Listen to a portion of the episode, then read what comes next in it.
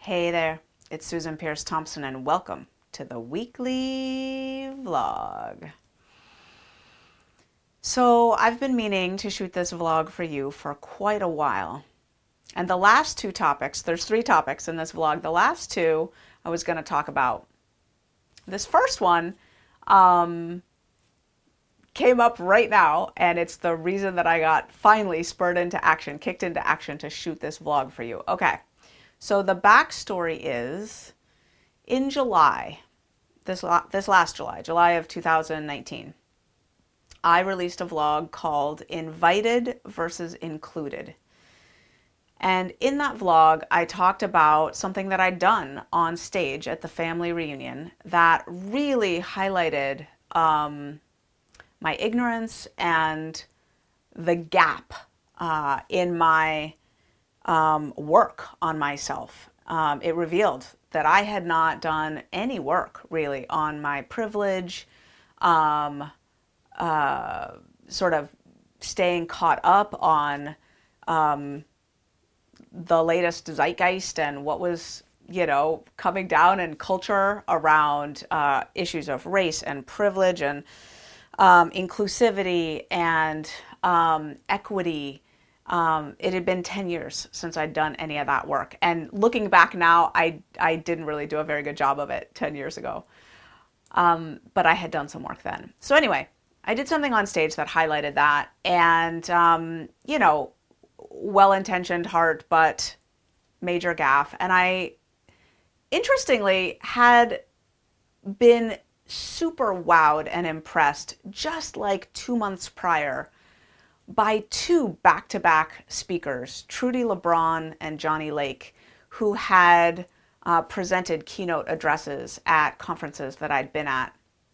And uh, I'd gone up to Trudi and said, I think you're amazing. I want to talk to you. I've got this company, Brightline Eating, and uh, we're extremely homogeneous in our population. Um, just people flock to Brightline Eating essentially who look like me and who, you know, uh, white, upper middle class, um, middle aged women of uh, high educational background on average. Those are our demographics.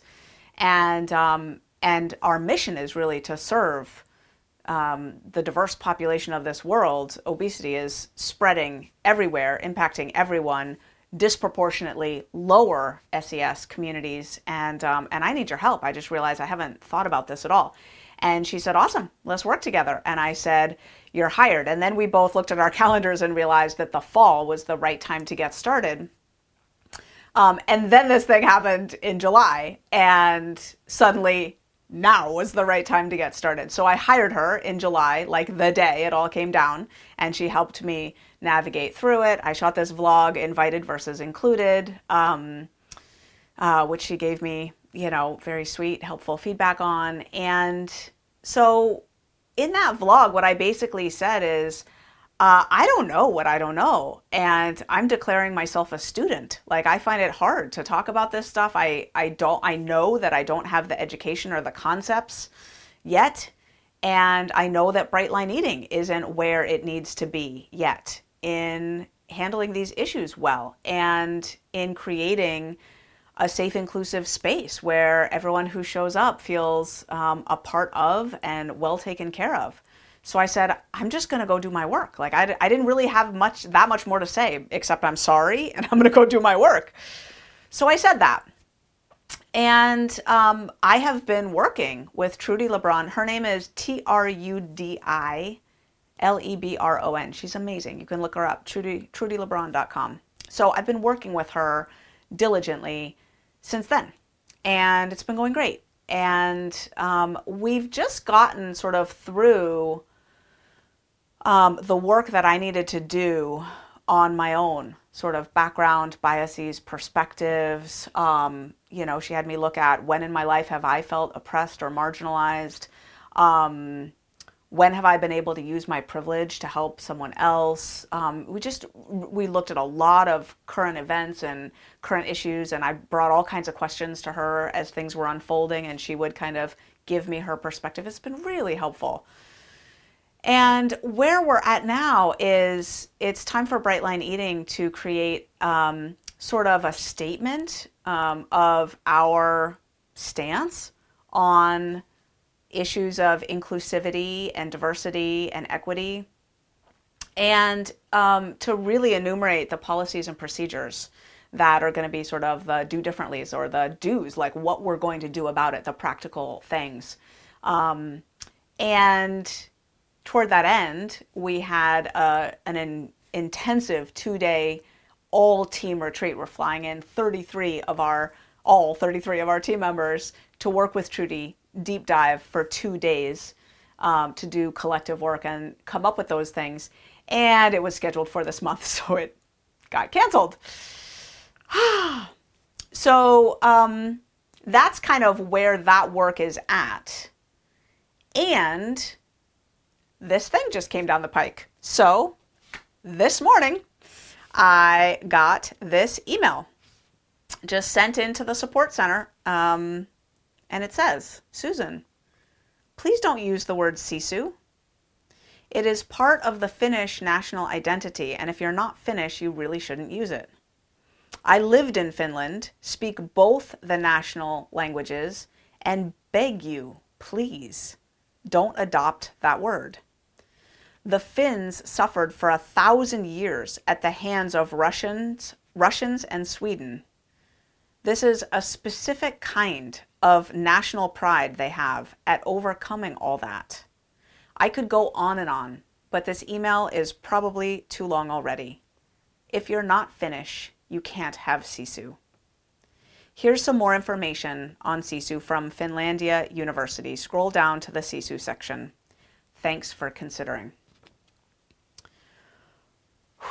So I got that email, and we're rolling out a course um, and the name of the course was to be Brightline Sisu, Calm and Bright Through Crisis. And in the boot camp, I educate people about the word Sisu and how where it comes from, uh, the background of that word, and um, how that adopting that spirit is helpful for a Brightline eating journey. So I got that email, and if I'm honest, um, I was in two minds. Um, on the one hand, a part of me felt like, oh, um, thank you for educating me and letting me know. And I guess we have to change the name of the course. Um, and I felt grateful in the way that I always feel grateful when people tip me off to something that I've done that um, is hurtful to them because it's an opportunity for growth and I'm all about that. Um, another part of me, yeah, if I'm honest, sort of felt like, I don't know about this. Like, in many ways. Like, for one thing, um, you can't please everybody, right? And um, uh, it feels like, I don't know if it's um, wrong for me to use a word that um, is part of someone else's background. So I called Trudi. She hops on the phone with me, and um, oh my gosh, can I just say, I just love that woman. She is so wise, just wise. And, you know, after talking about this with my team and with David, like those two parts of like, oh, we better change the name, and oh, I don't know if it's so problematic that we use that word. Is it problematic? And I talked to Trudi, I laid it out, I sent her the email, and I said, What do you think? What do I do? And she said, This is a borderline instance. This is one of these things that's on the line um, she said, on the one hand, in general, um, she said, I don't find it helpful or realistic for us to police each other's language because, um, yeah, not helpful, not realistic. And you also never know the cultural background of somebody, right? Like maybe you come from a community where there's a ton of Finns and uh, the Finnish identity is very much steeped in your. Um, your background, right? How would you know that about somebody when they're just talking? So, you know, in general, policing each other's language tends not to um, go very far or be very helpful. She said, on the other hand, um, it's different when it's the name of a company or a brand, or in this case, a course, when you're looking for a name for something your course and your company and you as a person don't have any Finnish roots. And by institutionalizing that word, it's different. You're held to a different standard because, for example, you're now making other people say that word, right? And maybe they're not comfortable with that, right? This is not an instance of one individual human being just using a word in conversation. It's an instance of a company adopting that word as part of their course name. And she said usually she finds if if that cultural word or whatever isn't really part of the background, there's a better word. There's usually a better name for it, right? You don't need to use that culture's thing. There's probably a, a better word from your own culture, right? Use that word. And she said, finally, there's another consideration here, which is that some words were born out of oppression and struggle and hardship for a certain group of people. We know some of those words, right? Some there are words that we are all very very careful about because they're born out of a particular group's struggle and hardship and oppression. And she said those words get um, treated with a different standard as well, especially if you're not from that background. And she said, It sounds like, as I mean, she wasn't familiar with the word herself. She said, I just got educated. You know, this word is one of those. For the Finns, you know, this is a word born of their national identity and their cultural struggle going back for millennia. So she said, Yeah, don't use that word.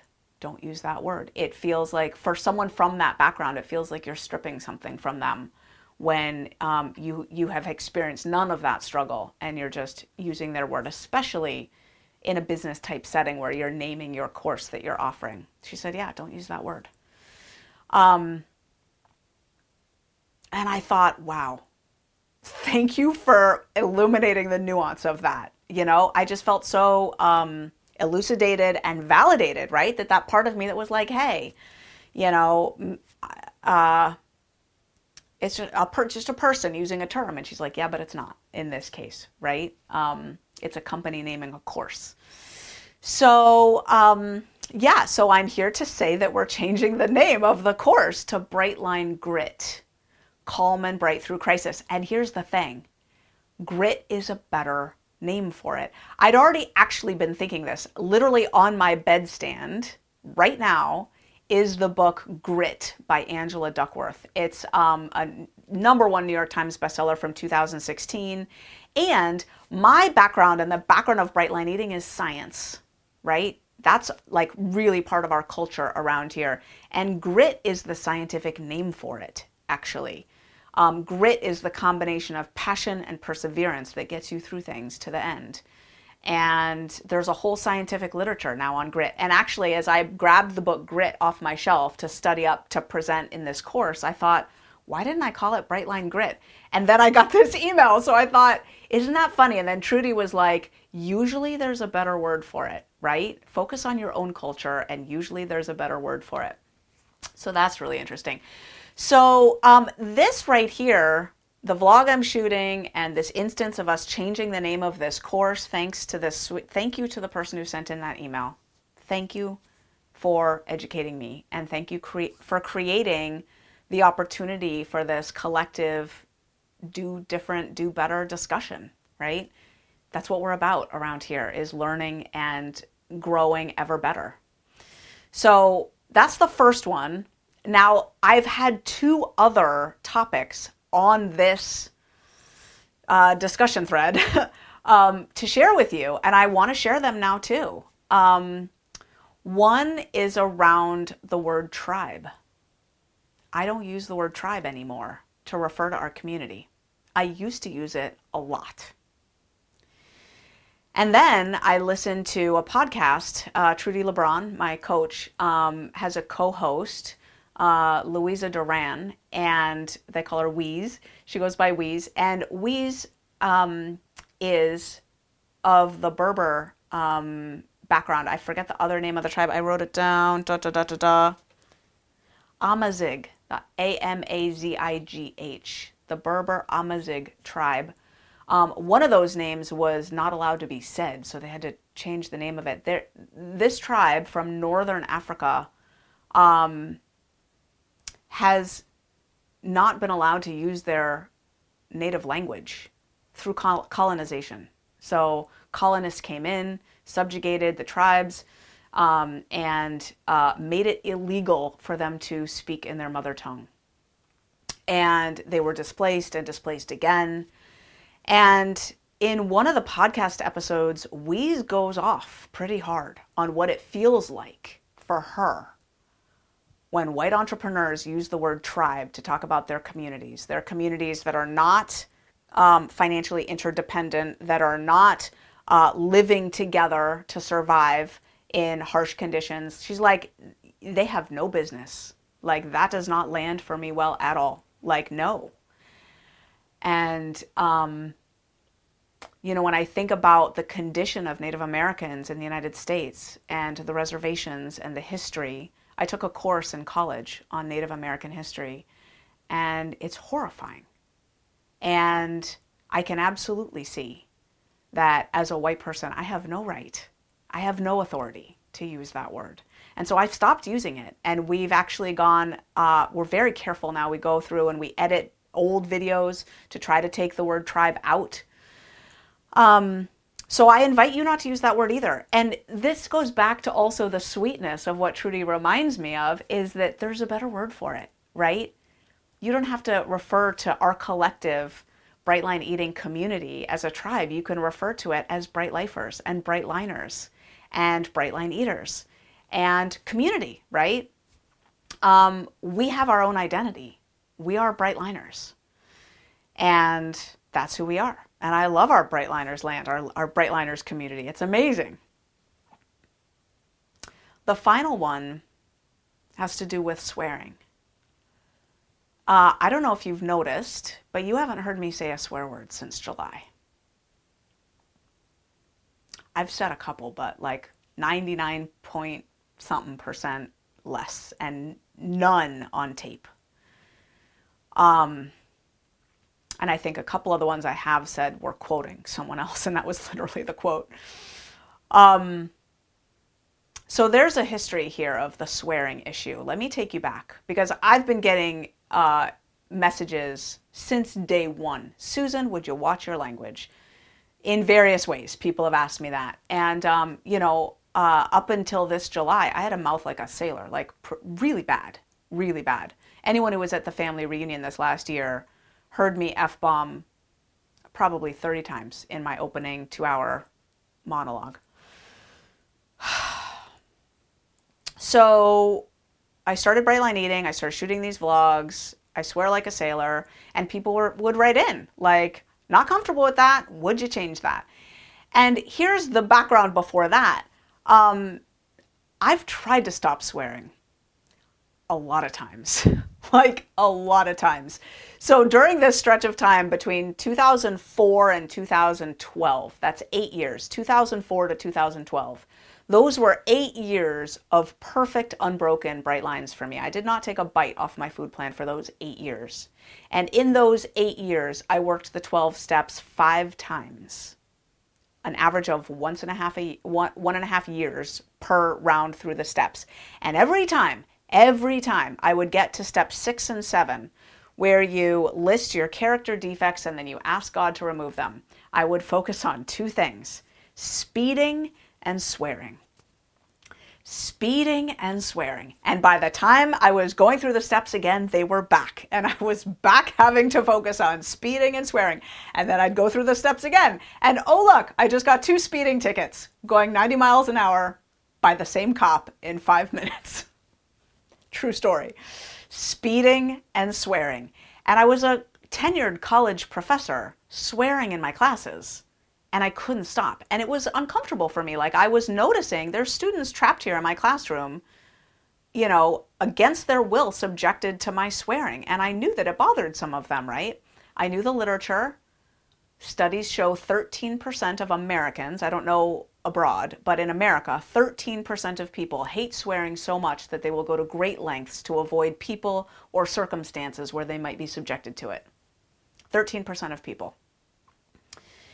um, I rationalized and justified not doing anything about it because I've also read the literature where there was a study um, among factory workers and new employees coming into work at the factory um, were not trusted by over 60% of the factory workers unless they swore.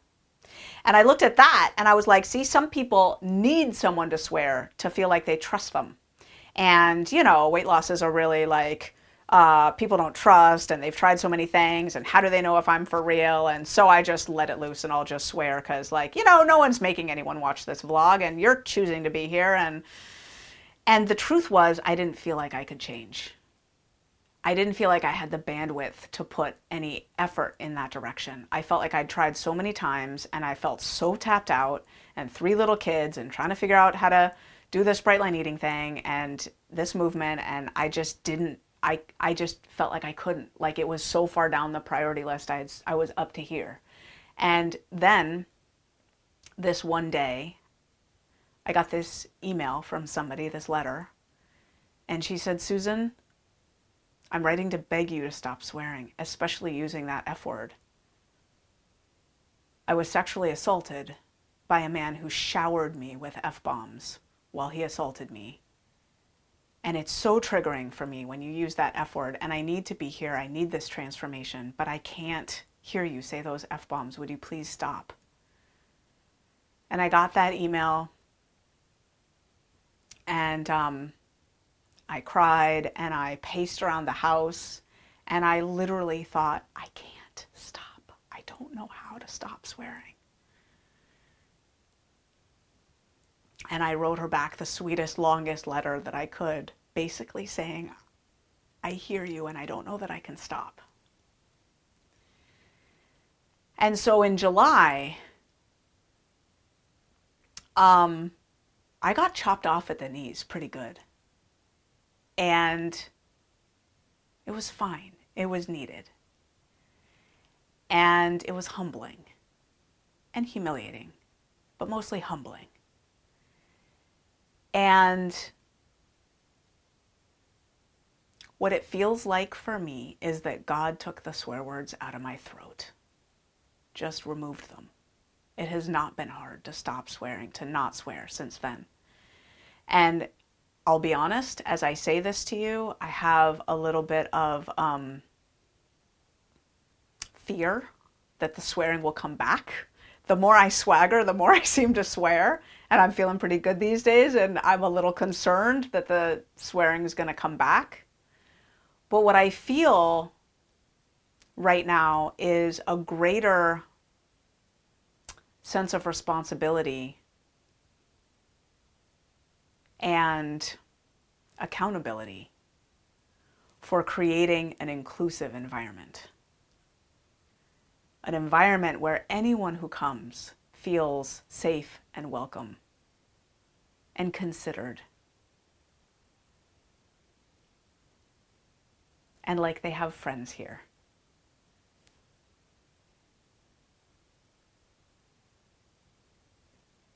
That's what bright line eating needs to be. That's what I want bright line eating to be.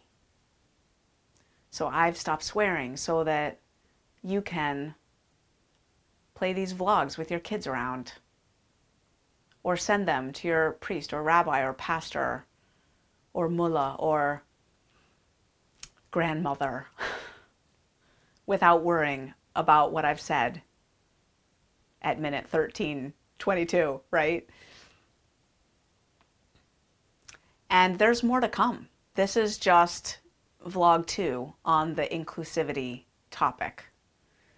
My team and I will get together and we will come up with our values, collective bright line eating values, and our policies and our procedures around inclusivity and equity. We have a scholarship program, which is awesome. Um, and we're really thinking about how we reach the masses that we need to reach planet Earth is diverse and massive. And people come from so many different backgrounds. And around the world, 2.1 billion people are overweight or obese.